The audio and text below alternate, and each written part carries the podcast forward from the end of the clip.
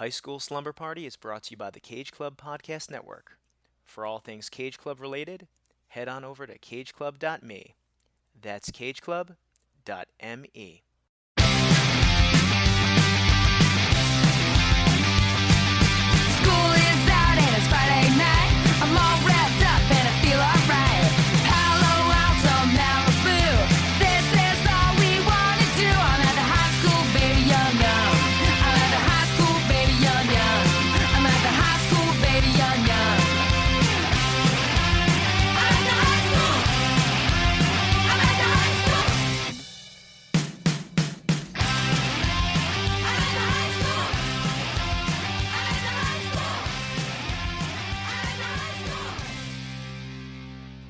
Welcome, class vice presidents, loners, geeks, cheerleaders, and the undead.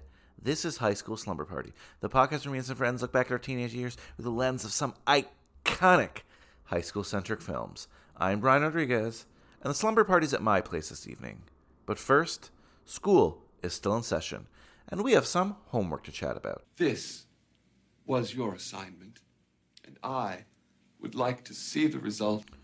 We're continuing our spooky month of October talking some horror films. But homework, homework, homework, of course.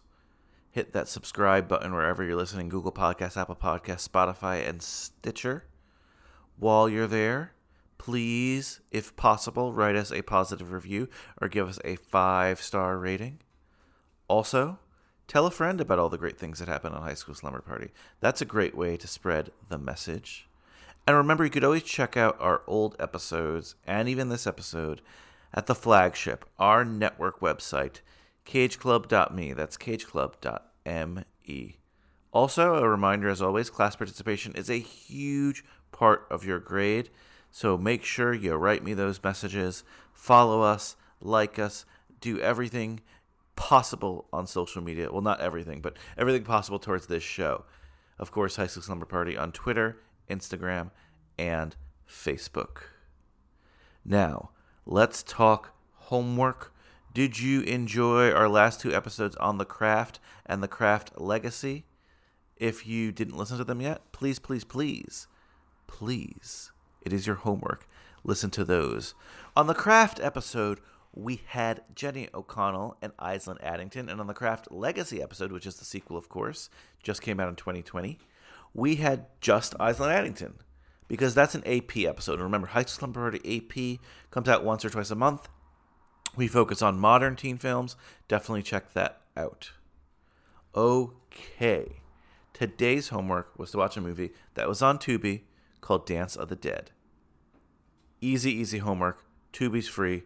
Watch it. And we have a great guest for you today Ryan Stick of The Ryan Stick Show.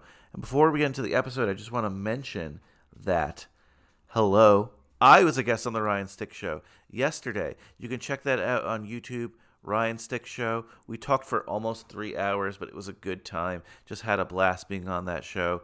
We recorded this episode before that show, but yeah, love doing other people's shows. Love when they come on my shows. Ryan's always a great guest. He brought us this movie, Dance of the Dead.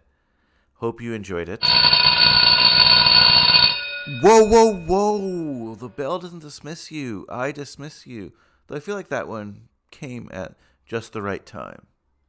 Because I want you to hear this episode on Dance of the Dead. So pack your favorite jammies.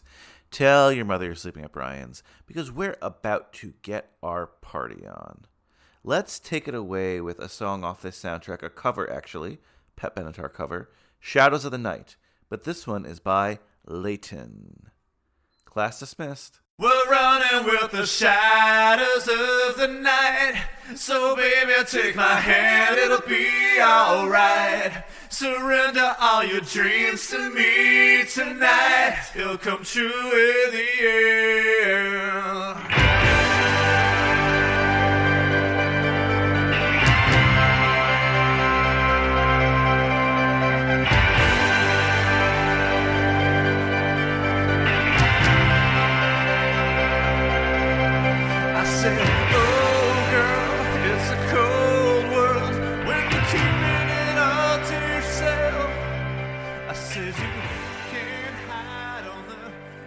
Ryan, it's been too long, uh, but this is the season. Tis the season for the scary and the horror movie. So feel like I had to have you on. Sorry, Brian. One second. I think I gotta rejoin or something because wait, talk again. Can, can you hear me? Oh yeah, no, my connection is stupid now. Do you mind if I just rejoin? Oh, no problem. Yeah. Wait, keep talking. I think it's actually got better now. Talking, talking, talking. Yeah, we're good now. Okay. Okay, okay. Much like many of my sexual experiences in high school, there was a short, uncomfortable period of of non enjoyment. But now, now we've learned our lesson and we've uh, gotten better at it. So, okay, please continue. I'm keeping that in. Um, Okay. I just was going to ask if you remembered how to introduce yourself on High School Slumber Party. You know, here's the thing, Brian. I listen to your show all the time. I've been on the show like four times, but apparently I remember about as much of the experience as I do to real high school, which is nothing. and you know, I remember what I drank on the weekends, but I couldn't tell you what I learned in school. So, uh, yeah. Well, my name is Ryan, and uh, I went to Vanguard Intercultural High School, and I believe my team mascot were the Have Nuns because we didn't have one, and uh, we didn't have a team to have a mascot for. I think I said this in the other episodes, but we wore a school uniform, and there was a stigma about our school because. Uh, it was a school for kids that had like one or two learning disabilities, but pretty much that was it. And just a little bit of time to focus on that said problem would, you know, make you excel in other ones. But the problem is, is it was the 90s. So everyone's throwing around the hard R word at us. And uh, we have uniforms where they could like literally pick us off in public. So uh, yeah, no school uniforms, but uh, Ah. dark personal history. That that that is what that is what the podcast of my school will be called tonight. Ooh.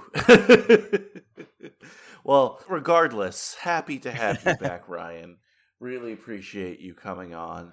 You know, it is Halloween season, as I mentioned. Before we get into Dance of the Dead, kind of wanted to ask you because we were banding about like what movie to talk about, and you mentioned some that uh, maybe didn't qualify, but still wanted to mention anyway. So, what are some of your favorite Halloween films? I don't necessarily mean scary movies. I mean like films that get you in the Halloween mood, if you will. Well, uh, Hocus Pocus is definitely like a mainstay in the house, and I know you covered that that on the show already.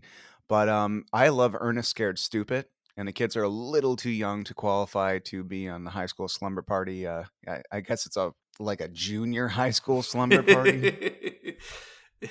or failed twice in grade six party. I don't know.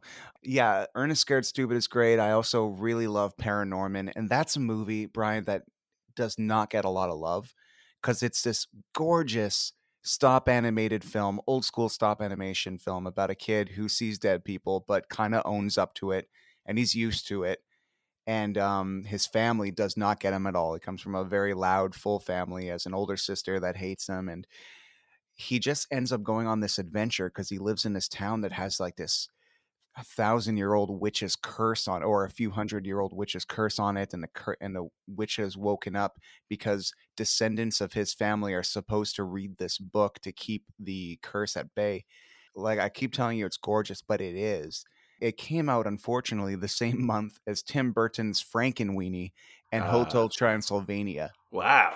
so one of them had to be the third horror animated film. you know what I mean?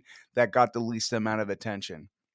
And without Tim Burton and Adam Sandler's name attached to it, it unfortunately got swept under the rug a bit. But I had seen it months earlier at the Fantasia Film Festival and walked out with my jaw on the floor. So if anyone out there wants to see a really cool, original stop animated film, check out Paranorman. You find out that he is uh, connect like his uncle who unfortunately dies early in the film you find out that his family's lineage is responsible for keeping this witch's curse asleep for hundreds and hundreds of years.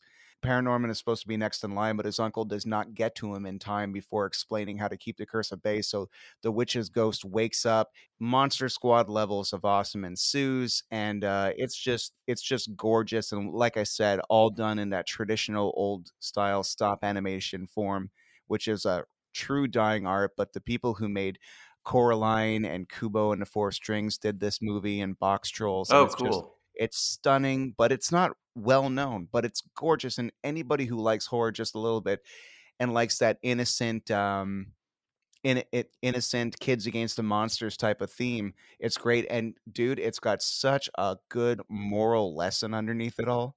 Like at the end, like you really there's even uh, some LGBT community um characters that you don't even realize are actually in there. And, and for a kids movie, it's so it's light years ahead of its time. And I've actually heard a lot of good things about that film recently, so I hope it gets a, a little bit of a second life. Uh, no pun intended with all the horror stuff. But yeah, what year did it come out? it was the year 2012, Brian. The animation October extravaganza of 2012. it certainly was. Yeah. Well, it's nine years, almost gonna be ten years, right? And it's like I don't know. Sometimes movies get this second life, and I love it. I mean, I wouldn't have a podcast if movies didn't get a second life, right? So That's true. And if all you did was watch current high school movies being a grown man, I'd I'd have to ask some questions about you, because if you're just rocking the Disney Channel every single day, keeping up to date, it's uh, you know, it would be a little different. Well, I try to keep up to date, but of course, we live in nostalgia here on High School Slumber Party. So, I have to ask uh, Dance of the Dead, was this the first time you've seen it? Or why did you settle on this film today? Well, eh, I was just racking my brain about high school movies, and I've loved this movie. And this is another gem that I saw at the Fantasia Film Festival. That you know, when you see it in a festival, you're like, "Oh wow, this is going to be a thing." And then afterwards, when it comes out into the world and it's not, you're always surprised. But you know, fortunately, you'll I do have those film. Uh, those Fantasia Film Festival memories. Bought it when I could and uh, shared it as much as I could. Told people to watch it, and always, you know, eh, pretty much every single time, people were actually glad that they had seen it. It's just sometimes, unfortunately, it's timing, it's distribution, and it doesn't always uh, hit the mainstream. But what's really cool about it now is for the first time ever, it's playing on an app that's called Tubi, T U B I, and it's free and anybody can watch it. And that's the first time in a while that I can remember it being so readily available to the public if they so choose to see it. I just saw it a mere few minutes before we began again. And it was really nice to be transported back to that time because it's been a few years since it's actually come out. And, uh, you know, it's one of the ones I, st- I keep with me. Maybe because it's like a Charlie Brown Christmas tree, you know? It, it wasn't embraced by everybody. It just needs a little love. Why do you think that happens? Because that, that's kind of the consensus on this film. It was actually really loved on the festival circuit and then kind of wasn't heard from, didn't get a lot of critical love. Uh, why do you think that happens with certain festival films? I'm not sure, man, because it's a real niche genre. Like I think now that Shudder exists and all that other stuff, had it come out now and gone to Shudder, it would have done much better. But back then, this is years and years ago, and horror was kind of like in this weird place where is it just about teen slashers? Is it just about ghosts? Like this is a a zombie film. This is kind of like in the middle of Walking Dead kind of becoming a real thing again. And if so, zombies were supposed to be taking super seriously and it's about the drama around it. This is like an 80s style comedy. The audience was always there for it, but the mainstream audience was it kind of ready to settle on zombies are hilarious again? I don't think so. Yeah, because when I started watching the movie, then I saw it was 2009. I was like, oh, I think of uh, even though it was a musical, I think of Anna and the Apocalypse, right? Like this Yeah. reminded me of that film a lot. Um, kind of a festival movie that did you know didn't get the love maybe it deserved on the you know mainstream circuit or whatever, but definitely kind of that zombie comedy. And you've brought us a lot of zombie comedies here on High School Slumber Party, so I, I knew this film was definitely up your alley as soon as I started watching it. Yeah, I'm gonna change it up next time, man. We're gonna get into some ghosts or something. Or you know, I I gotta say, Brian, just as a tangent, it was it was so funny. Like Melissa and I like loved the Fear Street movies, but your alumni Kate Hudson does not. So it was it was really funny to listen along because I made the Kate Hudson drinking game where every time every time she'd say it's not Fear Street with great disdain, I'd have to have a shot. But the problem is, is in the middle of episode two, I got, I got fucking hammered.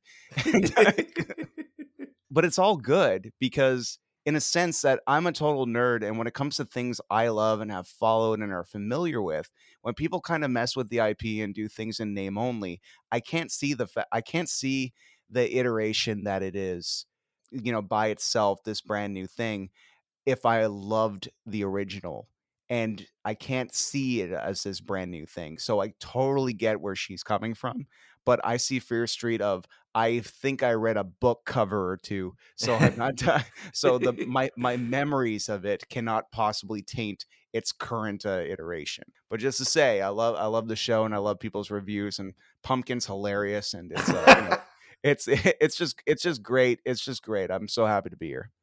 Well, well, thank you for giving Kate Hudson and Cousin Pumpkin a shout out. Yeah, no, Fear Street. That, that's that's a fun one. Um, I totally get both sides of it because you're right. Like, if you really enjoyed the movies, which a lot of people did, I'm sure those episodes were disappointing. But on the other hand, Kate, like you said, loved the IP, lo- like read every Yeah. Fear Street book, and and I think you can tell how genuine she is when you listen to those episodes. And she was like, "This is not what I expected at all." So you're like, "Huh, okay," but th- that's gonna happen. That especially when you take old properties like that and make them new. But Fear Street's good in a sense that so many people like myself, like you, Ryan, are in that boat. Where like, oh, I know that book cover. yeah, exactly. But but dude, I feel for her, man, because they made this Apple Plus Ghost Writer series, and I mean Ghost Writer, like Oh, yeah, writer, go, the ghost that writes and helps the kids from Brooklyn solve mysteries. I forgot about that. I didn't watch it. No, oh, well, you shouldn't because uh, if you think Kate Hudson hates Fear Street, you should hear you should hear my rage over over this ghostwriter crap that they try to pull. Where basically it's like it was this really cool '90s show. Yeah, it was like a cheap show, but at the same time, these kids would solve mysteries with like you know questionable CGI. It it was just awesome. It was just this great time in the 90s where it's just kind of like it wasn't called inclusive, it was called representation of New York. Like friends, take take a fucking note this is So what true. it is seeing and just seeing kind of like what they turned it into it's just it just this new show just was so polished and it's where it, their ghost writer just helps the characters in the books come to life like Jumanji and I'm like oh that's so lame. And that's what they did with Goosebumps the movie even though I like Goosebumps the movie where it's just like oh they're coming out of the books. Everything is coming out of the books. And and uh, yeah, so anyway, Kate, if I, I doubt you'll hear this, but if you ever do, I, I feel your pain. I don't agree with you, but I definitely feel your pain when it comes to other things. Yeah, I'm glad you uh, gave me the Ghostwriter warning because Oh I- God, Brian, it sucks. I totally forgot that they were uh, coming out with that. So yeah, Yeah. Thank, thank you for that. oh man, but this like Dance of the Dead. This is like again a, a very Ryan movie. I'm not surprised that you enjoy this film. What do you know about the background of this movie? Because I know often at film festivals you might get a little bit more insight. Not a lot of insight online, to be honest with you. Um, yeah, when I first saw this movie, I knew sweet fuck all. I'm like, oh, there's a title. But when you come in and you just kind of you get your underdog who's kind of like, you know, everyone laughs at him. He's the pizza guy. He's the guy that has to work. And everyone else is just enjoying uh, you know, there's the selfishness of youth.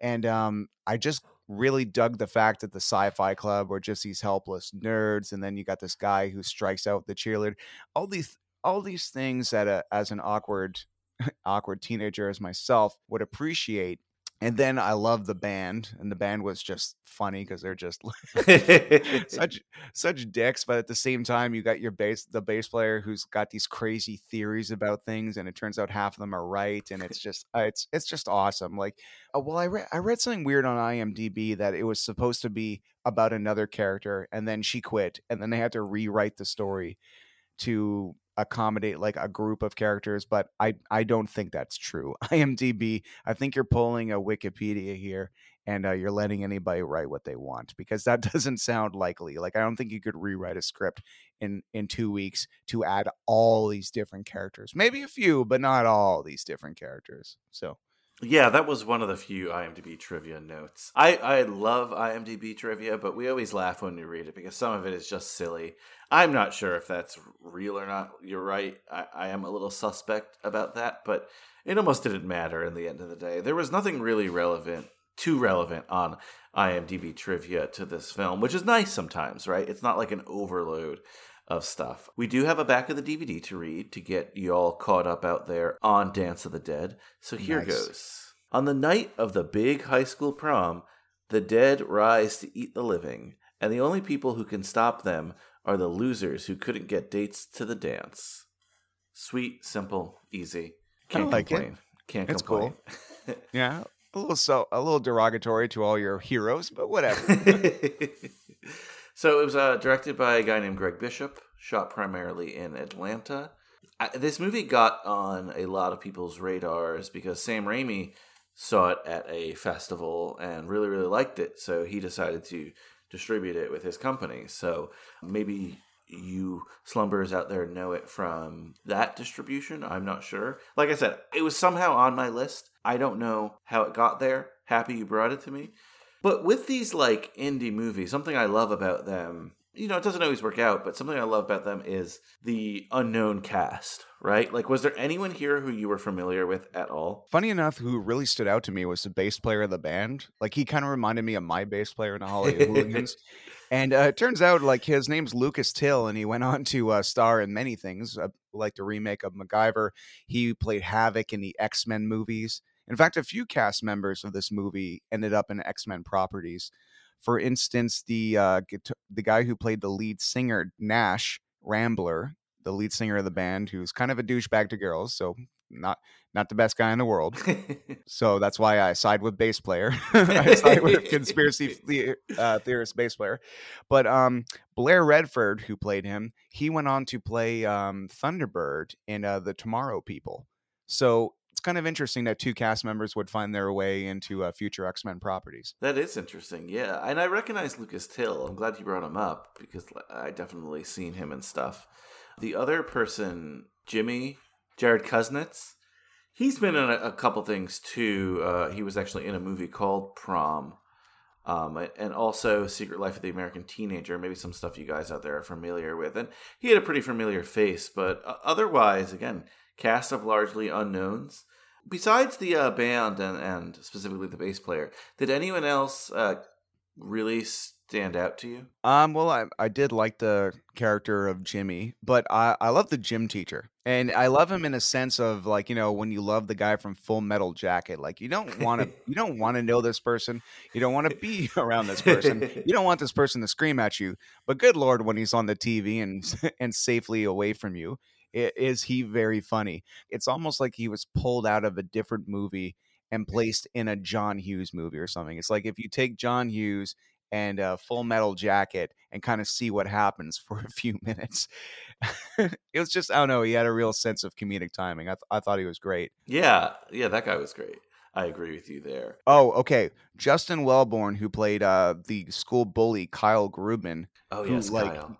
Who used all of his extreme sports slash jackass stunt video enthusiasm in order to kill uh, zombies much more uh, much more efficiently. I thought that was really cool because there's this moment later on after the dead come where uh, Jimmy and him who literally butted heads at the beginning of the movie kind of find common ground where it's like you're a messed up kid, huh?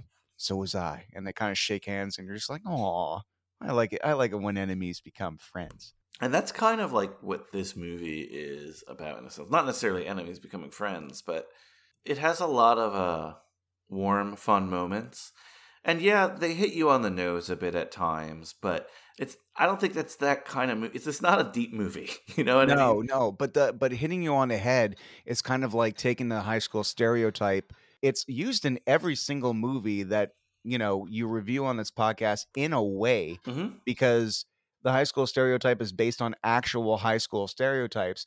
Except this is kind of celebrating its stereotype and allowing it to be a plot device for humor because it's kind of funny that the high school cheerleader doesn't have anything to do and she happens to be running but then she happens to be fighting zombies and doing cartwheels and all of a sudden she looks like buffy the vampire slayer like that's awesome Yeah, I'm glad you brought up her character too because she was probably one of my favorite in the movie. That that cheerleader, just like her, um, like her rise to that. Because I, I do not remember characters' names in this, so excuse me. no me neither i have imdb out in front of me and i'm still fucking it up so Lindsay, right, plays the the girlfriend, if you will, Jimmy's girlfriend, ex girlfriend, and girlfriend again, kind of. She's she's very much a stock character of like a you know goody goody girl, whatever. And then this the runner character, the cheerleader, though, like you said, like legit turns into kind of Buffy. We'll discuss her fate a little bit later, but I, I kind of like the characters. The one one of the criticisms uh, criticisms I will have though, I was kind of having a little difficult of a time telling them apart at certain moments. dude, dude. Melissa was watching it with me, and everybody has that 2009 haircut. yes, which- exactly. Which, I am currently rocking out of neglect. And Melissa was watching it, and she's like, everyone here has the same face. and then one of the nerd guys and, and uh, Lindsay was standing next to each other, like, look, they have the same nose. And at first I thought Melissa was crazy. And then Melissa, and this is not a joke, realized that we were dressed the same and both have the same color of hair. And we're like, oh my God. it's been a long pandemic. First of all, that's hilarious. This But- is all true. I'm not even kidding. I'll send you a photo later. Please do. That aside, though, I thought they could have just changed people's hair a little bit. I don't know. Maybe cast the people with different looking faces because I'm with her in that response. Like, maybe I'm silly and maybe it's silly that I need that, but there were times like, wait, he's with that girl? Oh, no, no, no. That's a different person. They they all look like less desirable, like Jonas Brothers that they don't, that nobody knows yeah, that's a great way to put it. Definitely. that live in the basement. it's like, oh, there's more Jonas Brothers in case one of them dies. we'll just replace them like clones. And that's not to say they did a bad job. That's No, of course not. It's just very, very similar looking people in this movie. Um, not a diverse or inclusive cast, if you will. Um, again, not blaming the filmmaker for that, whatever. But I don't know. I would have liked some color variation in hair at least. There you go. But um, you mentioned him before, Kyle, the character of Kyle. He's one of the most distinct looking people in the movie, and he really stands out. But a couple of the dudes, like the from the Sci-Fi Club, plus Jimmy. Jimmy was wearing the tux, so you could tell it was him. But they all had this 2009 ish hair, and I'm not gonna lie. At times, I was confused who was who. yeah, they all played bass for the Killers, like all of them. yeah, that's another that's another great like uh you know uh timeline indicator there. Or the Strokes. Yeah, yeah, they're all, they're all they all didn't make the cut for the Strokes. You know, something we were talking about stereotypes before. Uh, you know, they are used as a plot device because you can get a lot more humor out of not having to develop the characters. so, so when someone's a walking stereotype, you know everything about them be, without having to really dig. So I suppose that speeds things along when you have like a plot of when you have like 11 characters to keep interesting for like an hour and a half. oh, for sure, and that's that's that's something that horror uses a lot and to great effect. Um, I've mentioned this on the pod in, in my uh, studies, if you will, in the high school slumber party studies. One thing that I've noticed about horror and you know specifically horror comedy, where like the other genres, you're like penalized for like following the rules or following tropes, right? Like that's not a good thing. But in horror, if you follow the tropes and you do it right, you're applauded for it. Like if you pay homage to to uh, something in horror, people actually like it. But in other genres, they get mad at you for whatever reason. So I don't know. There's something cool about the horror community that just enjoys seeing the cer- certain ways things play out. And I, I don't think that's any different here. And I think my my long winded point with all that is using the stereotypes, especially in horror. Yeah, it's cool when they're subverted at times, but sometimes I don't need or want them subverted. Sometimes I like seeing the geek be the geek. You know, I sometimes I like seeing the bully be the bully, especially in a movie like this. If that makes any sense. Here, here's the thing about this film too. It's like I'm thinking about the back of the DVD that you're reading. In the beginning of the movie, you clearly see the reign of high school and its class system place each of these people in a situation that they wouldn't normally be able to grow out of or get out of before the end of high school. But because of this zombie apocalypse, all of a sudden, all these nerds turn into heroes and the bully the sociopathic bully becomes this compassionate person the pizza boy is like the head honcho and and heroism. The girl who who's kind of anal retentive and uh, you know is a goody goody and put the prom together like the vice president. She uh, you know turns into quite the badass and uh, when stomping a zombie later holds. she's wearing her fancy gown, but she's holding it and like literally kicking a zombie in the head. So it- it's really cool to see these like you know these tropes get changed based on a traumatic event. Yeah, absolutely. You mentioned the sci-fi club. I love in movies when like the nerds are right about something, you know? Yeah. it's always fun to see. Uh, like the skills that everyone in the school probably like, you know, or not just knowledge, we'll say, like that everyone in the school is like probably not paying attention to, and it's suddenly like they're the experts. They kind of know how to survive, and, and they're validated a little bit. Let's talk some scenes though. Early on, were there any scenes that really stuck out to you? Like for me, just as being a high school film nerd, if you will, I loved seeing just the th- that the theme of the prom or whatever was like hula. You know, I thought I Yeah. thought that was cool. I like how we kind of open with uh not the grave. I mean, not that I don't like the grave scene, but the, the band scene where the punk the punk band is trying out and they don't get accepted. Yeah, it's Back to the Future, dude. Yeah.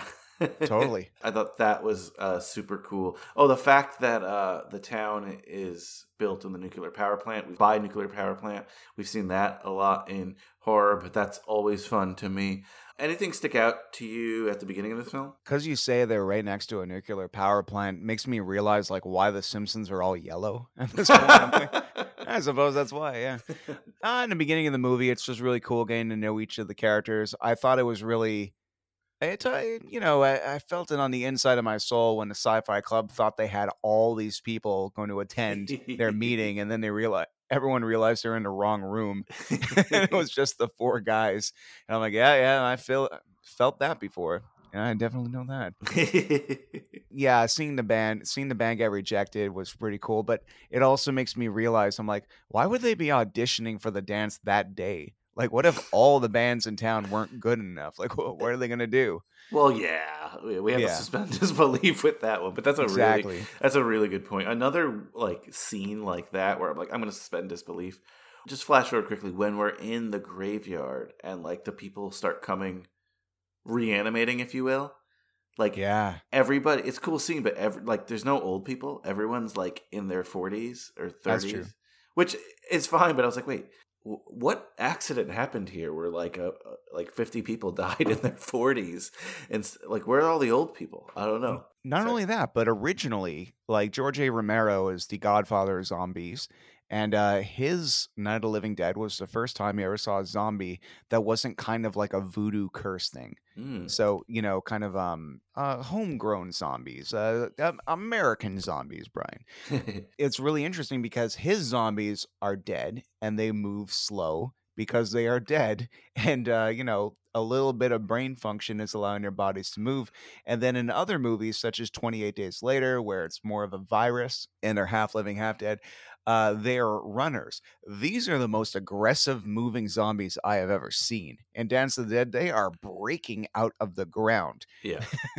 There's a real Evil Dead intensity to, uh, you know, uh, them turning to zombies and the viciousness that they get immediately. So uh, yeah, that was that was pretty cool. It's not your typical uh, horror zombie thing, but it uh, definitely was interesting to me because I feel more terrified of zombies that can chase me because frankly after two years of covid i can't run for shit so fair yeah enough.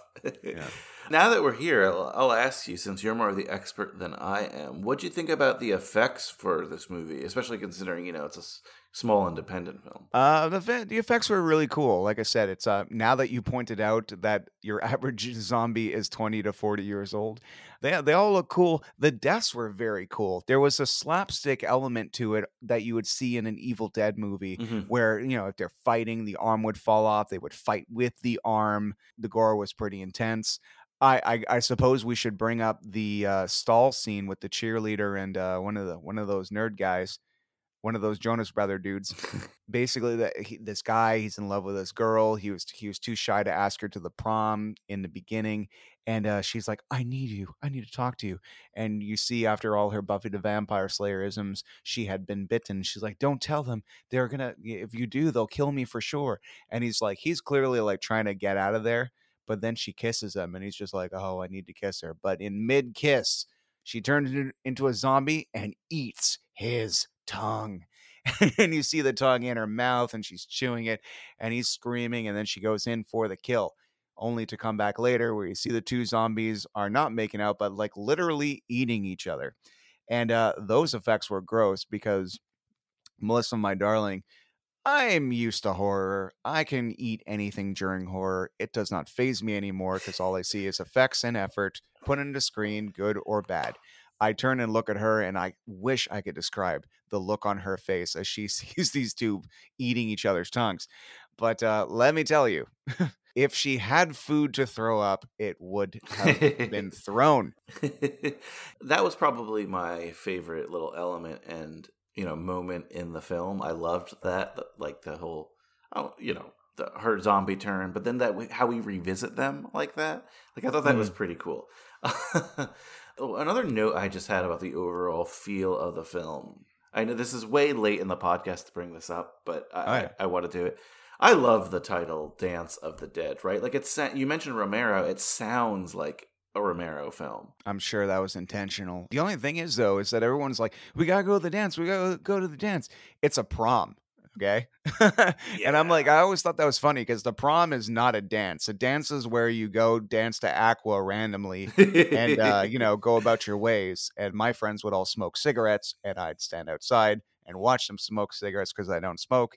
And we'd all share the same Discman. This is pre-COVID, and listen to the brand new band Slipknot. That's dating myself, but I'm gonna go with it.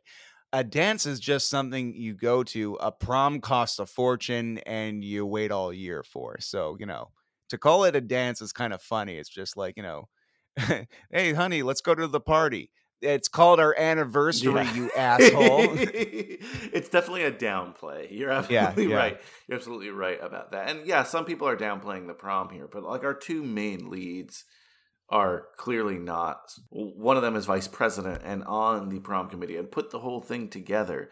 And you- you're so right. Like proms are very, very serious in the high school world, of course. But for the visual, I think the bloody prom dress is a great high school horror image. So they had to do it. Yeah, and you know what? Dare I say, we could even throw it back to, uh, God, uh, Trick or Treat that we covered in the first episode we ever did together.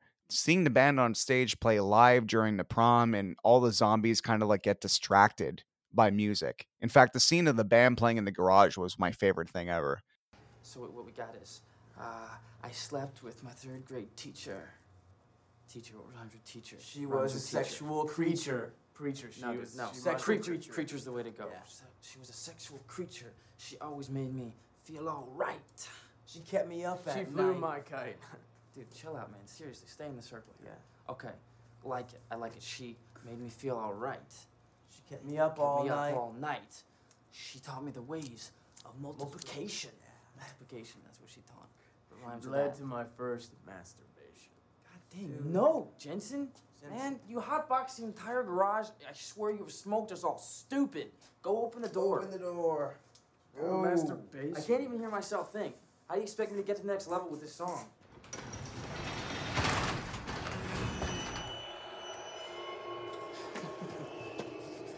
One of you jokers laced my joint with formaldehyde again.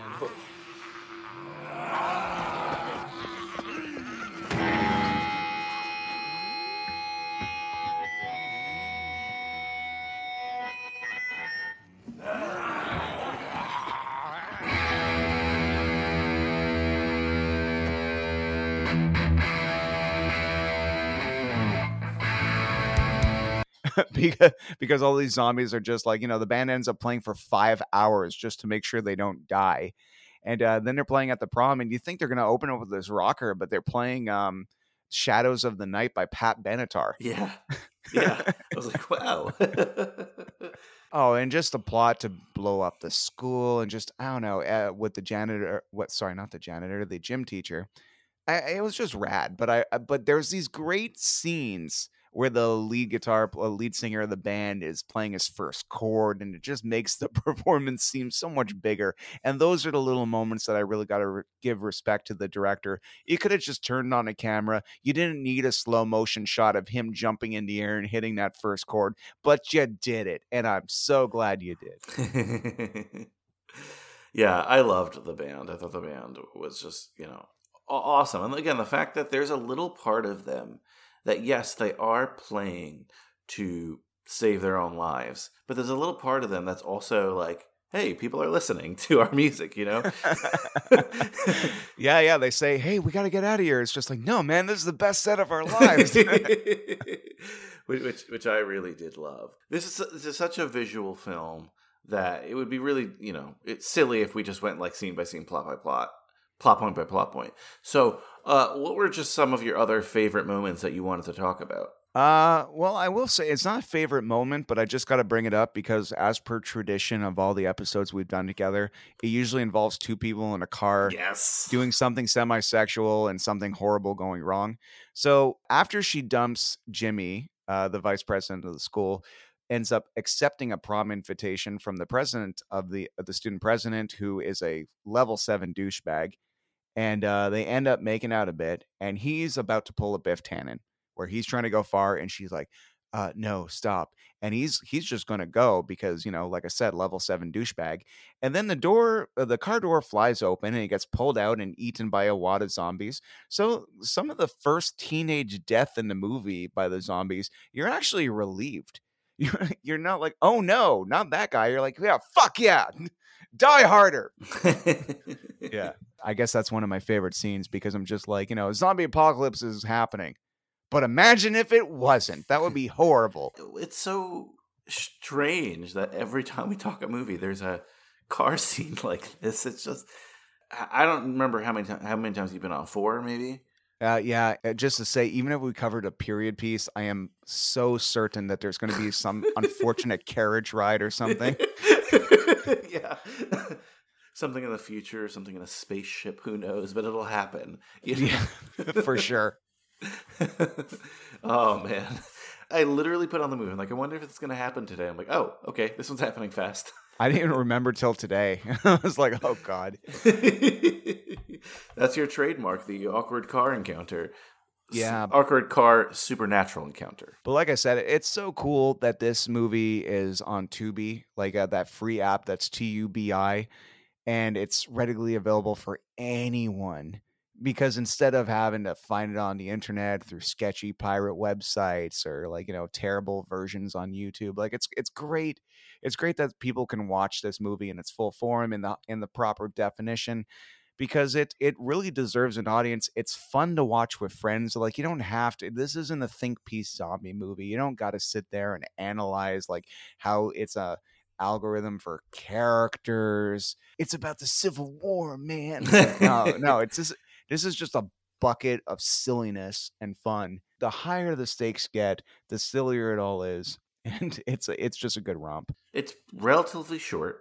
It's a fun movie, even to have on in the background of a party, right?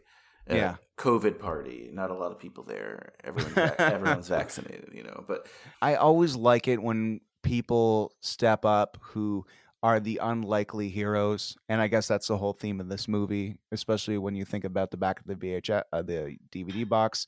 I like it when unlikely heroes step up because uh, you know you're you're so surprised by their actions that uh, you know their journey is your journey because I sure I'm sure we all can relate to people who in life are kind of undervalued, but we all fancy ourselves when shit hits the fan.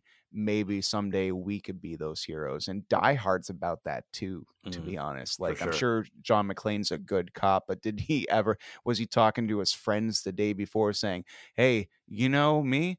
I could run around in a building for nine hours with my bare feet, in my bare feet, stepping on broken glass. Like, I don't know. I like I like the unlikely hero scenario. Yeah, yeah, no, and again, this is a really it's a it's a fun movie. Uh, bottom line, I- I could see if it's not your style, but if it is, I, I think you're probably going to enjoy it. The ending was interesting, right? Like the plan worked, which I didn't really expect it. I mean, it didn't like flawlessly work, right? Like the gym teacher ends up dropping the detonator in the bag of chips, and that's when the band plays to distract, and we have a cool set piece there.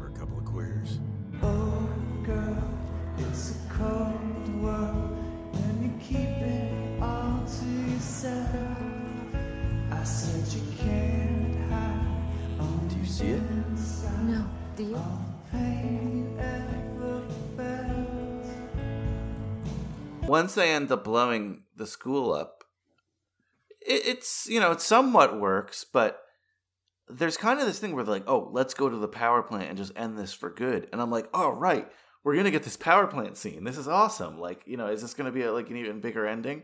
And it's, and it just like kind of ended there. Not that I was disappointed, but I'm glad that it left me wanting more, which I didn't expect. You know. Yeah. I think that's much better than like a crappy cutscene where it's a matte painting of a, of a nuclear or like a terrible model. Like sometimes uh, less is more. And and who knows? Maybe they thought they were going to make a part two. I Mm. mean, the movie Cooties, that's really funny. I think that's on Tubi as well. And Elijah Wood and Rainn Wilson in there are, are their faculty at a, a school, and this weird zombie style virus outbreak breaks out amongst the children. And that has an ending where you think there's really going to be a part two and there's not. So sometimes you're just left with that lack of clarity. Yeah, I mean, oh, but again, I was totally fine with it. What'd you make of this uh, gravedigger character that we see at the beginning and at the end? Apparently, that role was written specifically for that actor, for what I read, and he was funny. He, he was funny. He started off the movie with kind of like, um, I guess he's the heartbeat of the movie where something surreal is happening and someone's going to shrug their shoulders. Yeah, it's something we do see in a lot of horror comedies that, again, I'm down for. I'm definitely yeah, like he clearly has seen some shit. Absolutely. Uh, this is not the first time the zombies have come back to life, and clearly he's uh, been keeping things in check. So, uh, yeah, I'd love to see a prequel about that guy's story because I'm sure that guy's got some shit to tell. Yeah, in the horror comedy, I love uh, those characters who are just. We talked about this on My Boyfriend's Back, right? The characters who are just like, yeah, you know, this is happening. I'm sure it's going to happen Yeah. again, you know? I I'd like to thank you, and I'd like to thank High School Slumber Party. Take a thousand percent credit for this. But when we were talking about my boyfriend's back, I had was mentioning Oh, that it was, it was written by Adam Marcus and Dean Lorey, and and Adam Marcus would eventually direct um, Jason Goes to Hell, and was supposed to direct this. And I'm like, God, he must have stories. And you said on the podcast you should reach out to him, and I did, and ended up having a Kevin Smith level like conversation with him, and he told me all this amazing stuff about uh, my boyfriend's back in ways I had no idea including how it was supposed to be kind of like uh it was supposed to be about in a sense what it was like to have AIDS where you still look like you but everybody didn't want to be around you didn't want to touch you you know oh you're a zombie but you still feel like you you still look like you and uh, it was written in um, tribute to many of their friends that had passed away from it in the later 80s so the script was written in the early 90s about that it turned into was a disney like hip-de-doo comedy and stuff like that but originally the original title johnny zombie was going to be a much darker film Yeah, thank you for bringing that up. That was an awesome interview you had with Adam Marcus. Like that was that was so cool. And again, such a follow up, guys. Uh, Slumbers, if you heard the My Boyfriend's Back episode, definitely check that episode out because it, again, I'm I was so thankful that you were able to track him down because You guys answered a lot of questions we had on that episode, and yeah, that that whole thing was fascinating, and just any everything he was saying was fascinating. Because I remember you and I were trying to put the pieces together on the episode of like what happened with this guy, what what was his original intention, why was it made? So yeah, thanks more importantly for bringing him on your show. Thank you to you and everything you do and your suggestion, Brian, because uh, I would not have put two and two together had you not said you should go do that. Because you know clearly I'm a huge follower and I must uh, I must listen to Cool Kid Brian because I want to be the popular kid in school. Well, I, I was just happy that I could indulge in your efforts. So, so thank you. Anything else you want to mention for Dance of the Dead? My favorite favorite scene in the movie is when all the nerds show up and uh, all these the prom queen is in a corner crying after you know the most traumatizing night of her life seeing her friends die in front of her and there's a few survivors hiding in like a bathroom and all of a sudden the nerd guy comes and goes full kyle reese in terminator it's just like i'm something something and i'm here to rescue you. And you're just like ta-da! And i'm just like yeah nerds represent. Do you see any football players fucking fighting the zombies? I don't fucking think so stylistically very cool so much a lot of action like a lot of action really funny slapstick battles uh you know gross out humor but not too gross. I don't know it's a good it's a good time it's a fun watch.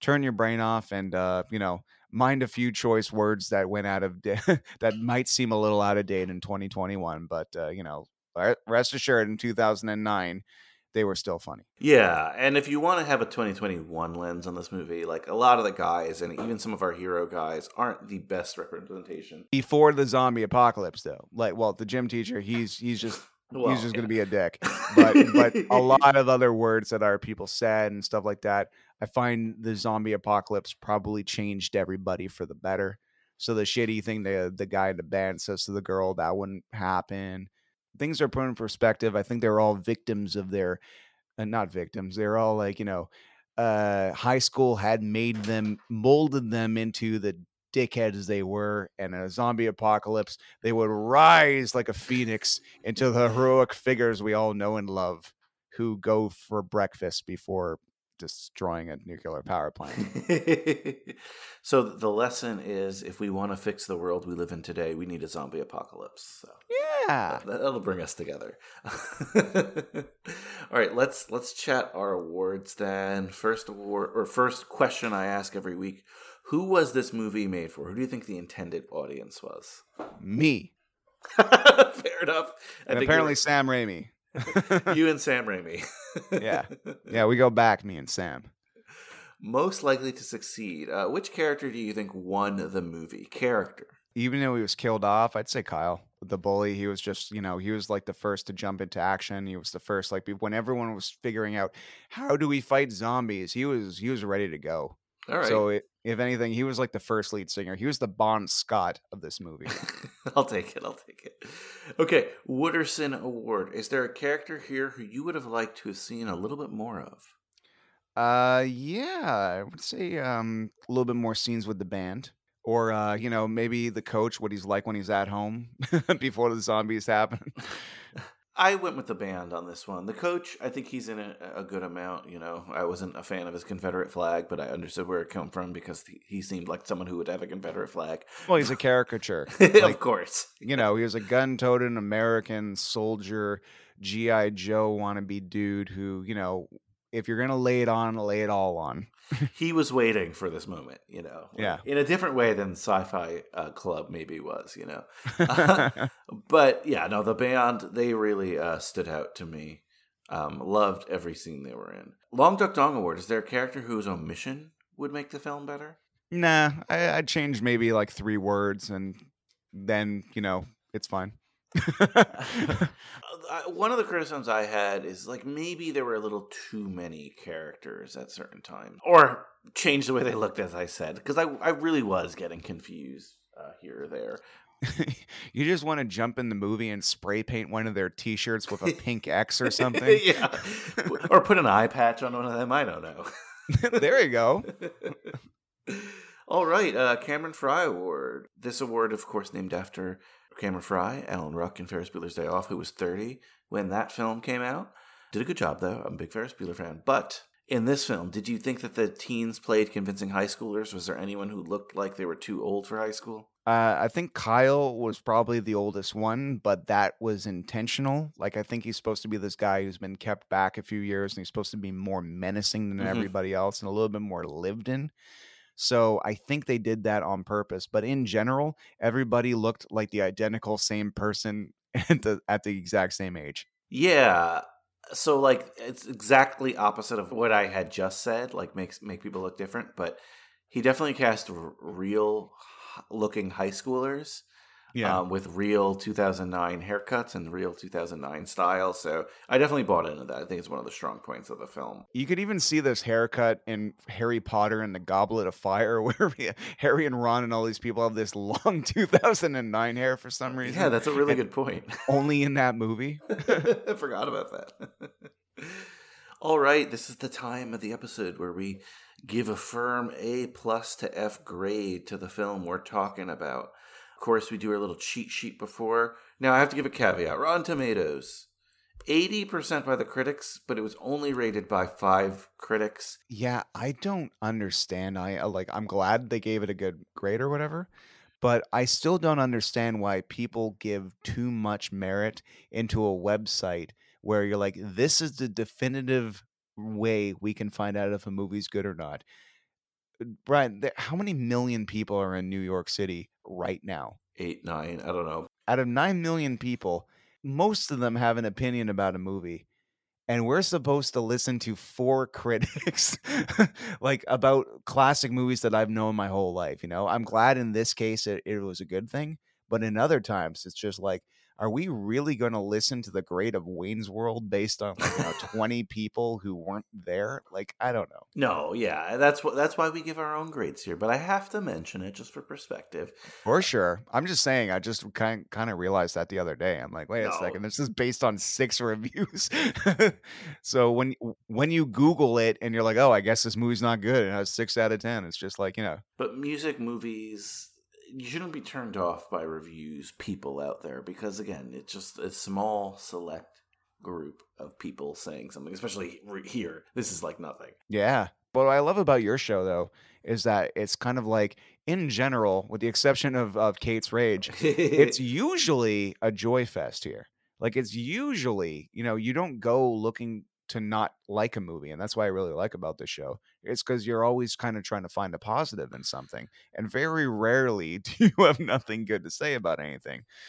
It can't happen. You got to be honest, but at the same time, there are always ways of saying it's not great. It's not for me, but it doesn't mean it's a steaming pile of crap or anything.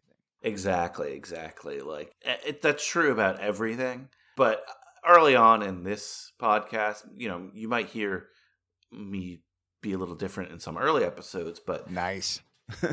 early on in this podcast I discovered like why how am I going to get through all these episodes if I'm hating on things? I hate being a part of that internet discourse that just hates on things, right? And I take that to the extreme because we talk a lot of Twilight on this podcast.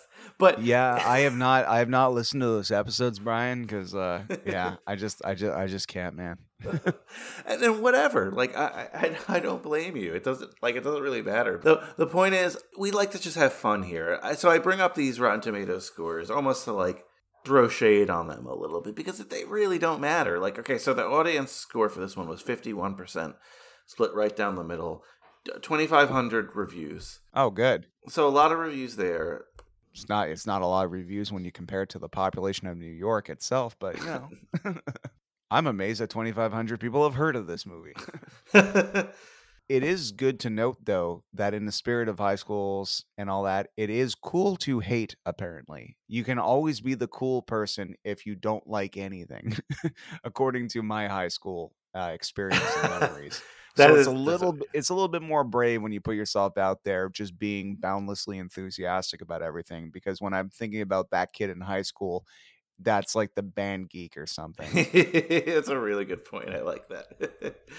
Speaking of geeks, uh, the film geeks on Letterboxd, two point nine out of five, uh, three thousand, I believe, reviews on that Hmm. site. I'm I'm really curious right now. So, like on some of the other sister podcasts, they play a game where they look on Letterboxd and see.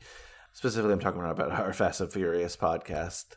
They'll pick a movie and then say, if someone has this in their favorite movies, what other movies do they have in that favorite movie list? So just finding this random Letterboxd person, Alex R.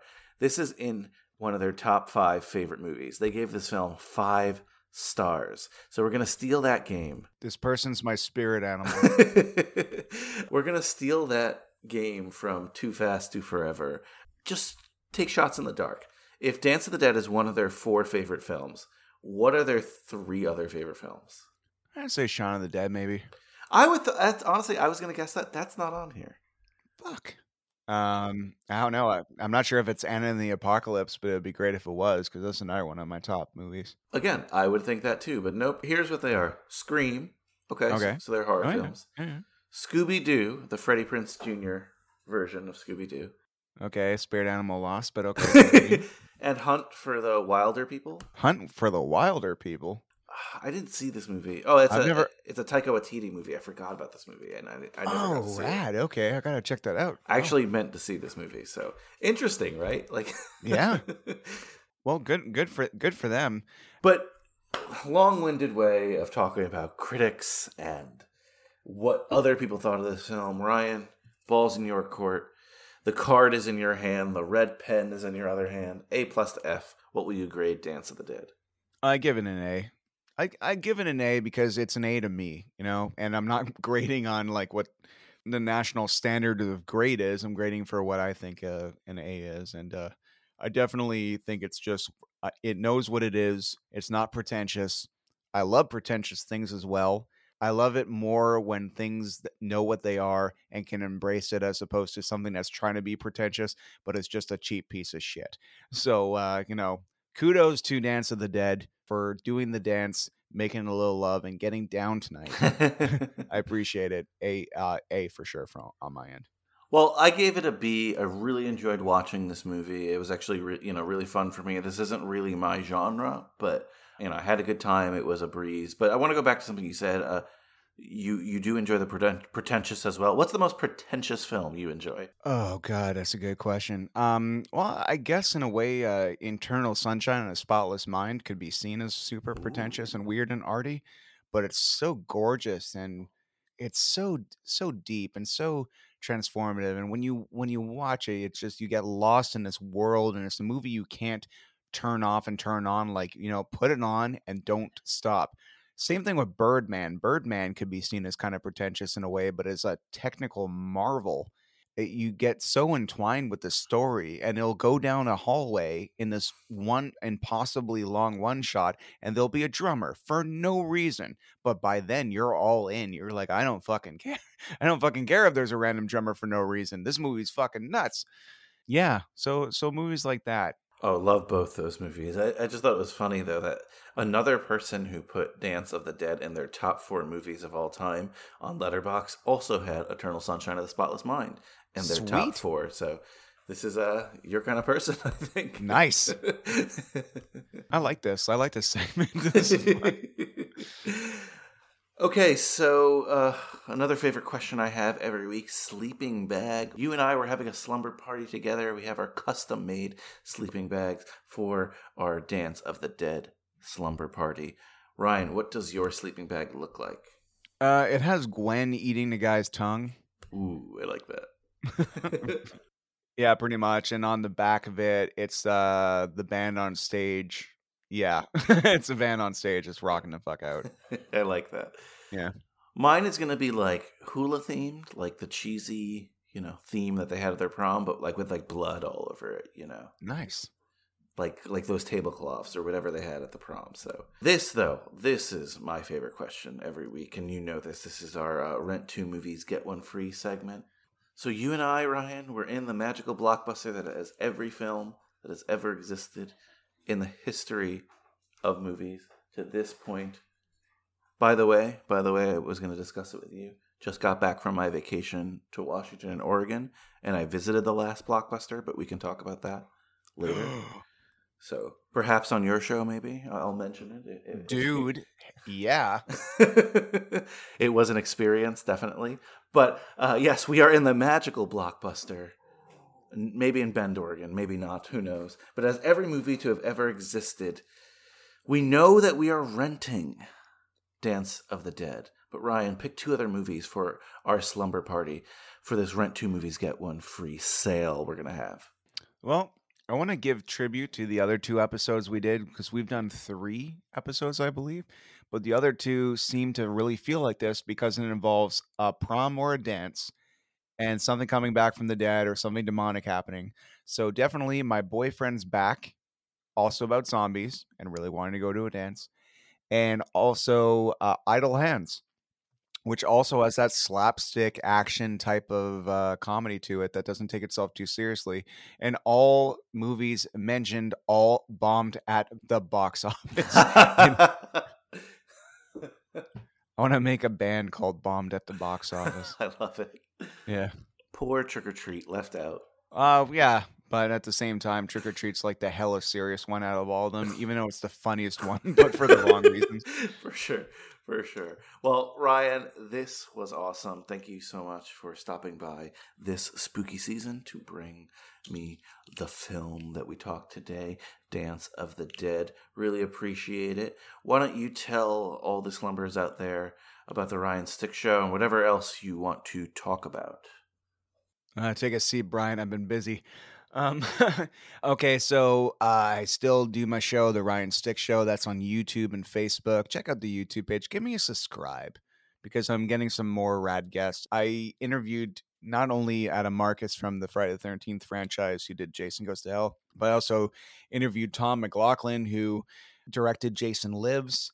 I have also recently interviewed uh, Deborah Voorhees, who played Tina in Friday the 13th, Part 5. She's got you know, not to sound gross, but she's got like one of the most famous nude scenes in the whole franchise. But I interviewed her because she's a wonderful person and she directed this really cool movie called 13 Fanboy about a psychotic Friday the 13th fan who's mm-hmm. going after actors from the franchise, including Corey Feldman and Kane Hodder, who played Jason.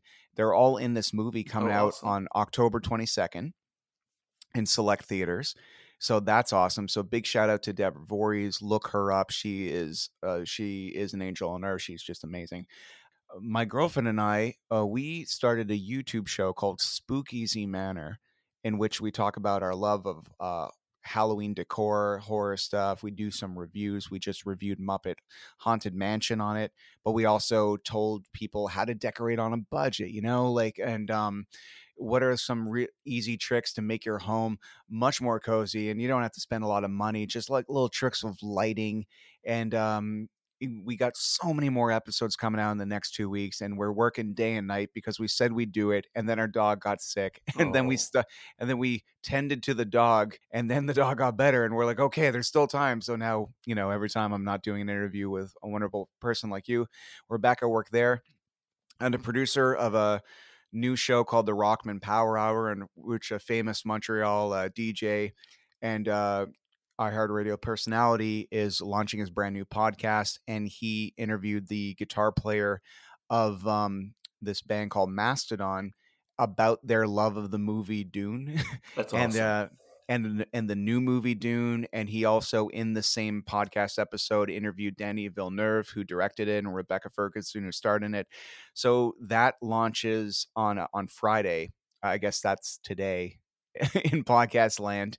So please check out the Rockman Power Hour wherever podcasts are provided. There's also a YouTube show, and um, I just got the word today that next week, uh, next Wednesday, I'm going to be doing a live Q and A with a guy named Kirk T. Thatcher, who is the director of Muppets Haunted Mansion, but he's also the director of the uh, the Curious Creations of Christine McConnell on Netflix, and it's um doesn't say on IMDb because it's uh was technically like a docu series or like you know a cooking show, but he was the director and uh you know co-creator of that show and uh, he's done so much stuff. He made Muppets, uh, Muppets of Oz, Mu- Muppets Letters to Santa. He's been with the Jim Henson Company for years. If you're familiar with Star Trek and uh, Star Trek Five, he plays the punk on the bus that Spock has to like knock out with the Vulcan neck pinch. Oh, uh, wow. the Vulcan neck pinch.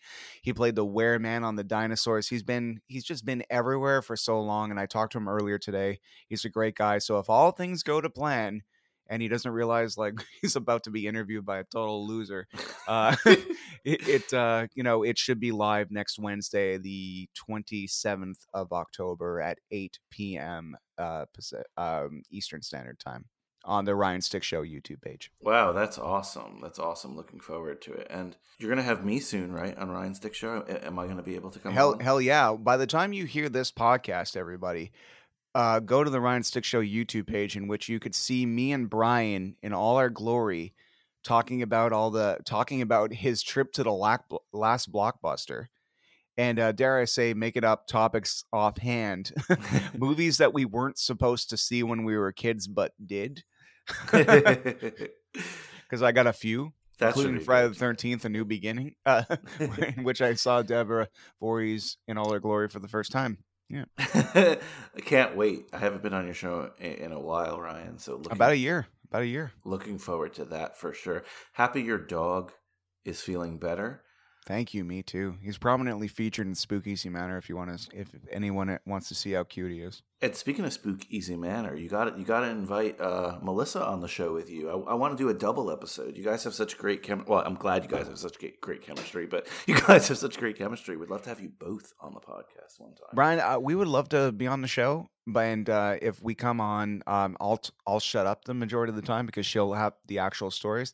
But Melissa was in this movie called Laserhawk with Mark Hamill when she was sixteen. Oh, So the the high school part is minimal, like they are students in high school, and you see it just a bit.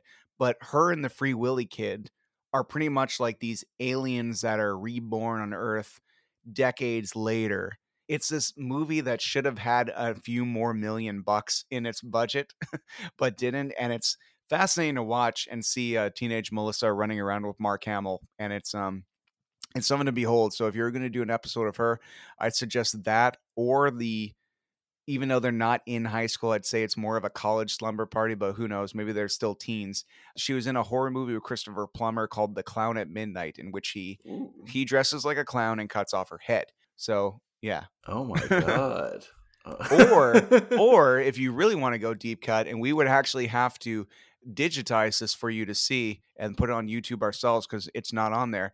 But she was in a movie that was a co I think Norway production called Going to Kansas City, which she plays uh, Michael Ironside's daughter, and she it's kind of like a Romeo and Juliet story with this foreign exchange student who's uh, in this small town, and him and it. Anyway, I haven't even seen the full movie itself, so if you have Melissa on, there is tons of high school stories to behold with her. Uh, you know, short but very cool career. That's awesome. I'm looking forward to it. We got to start with Laserhawk because I'm reading about Laserhawk now, but You could see that shit on YouTube. it's so cool. Ryan will definitely do it, but before then, I can't wait to be on your show, and this is always a pleasure. Thanks, Ryan. Appreciate it. Always fantastic having Ryan on. Check out the Ryan Stick Show. Check out my appearance, but check out all the other episodes of that show and all the other cool projects that Ryan's doing. That stuff sounds really, really awesome.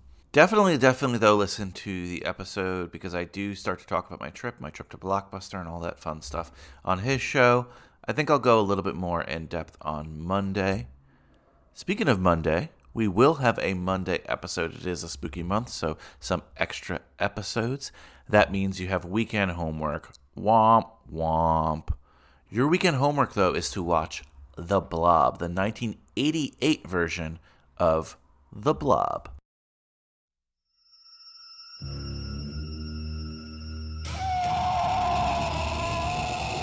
If it had a mind, you could reason with it. If it had a body, you could shoot it. If it had a heart, you could kill it.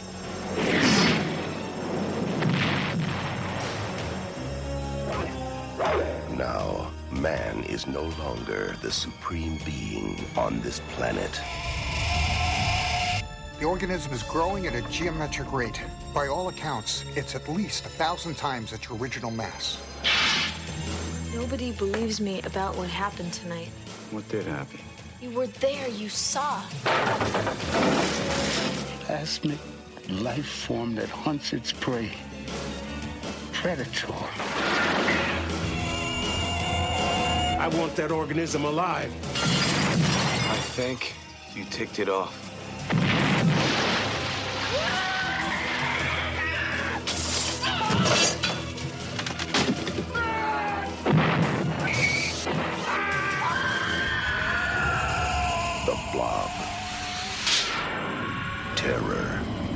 Has no shape. So that's your homework. Watch The Blob 1988. Remember, there's an earlier version. We are doing the 80s version, and it's by request of our guest, Shawnee Mead. She'll be back. It's going to be a super fun episode because I just watched the movie and it's a super fun movie. One more thing before I let you go remember that life moves pretty fast. If you don't stop to look around once in a while, you could miss it. Let's get out of here with another song off the Dance of the Dead soundtrack. This is by our good friend Andrew W.K. The song is called Of Course. You will remember tonight. Later, dudes. You will remember tonight. You will remember tonight.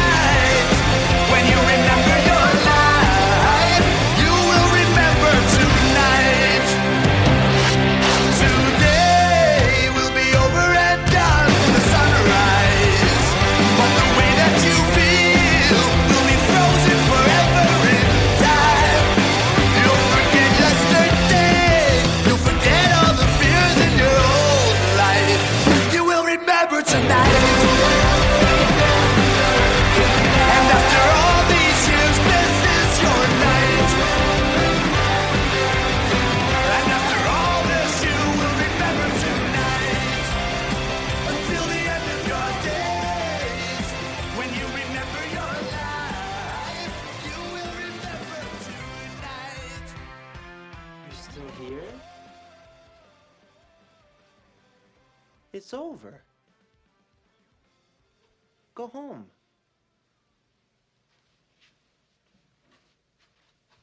Go.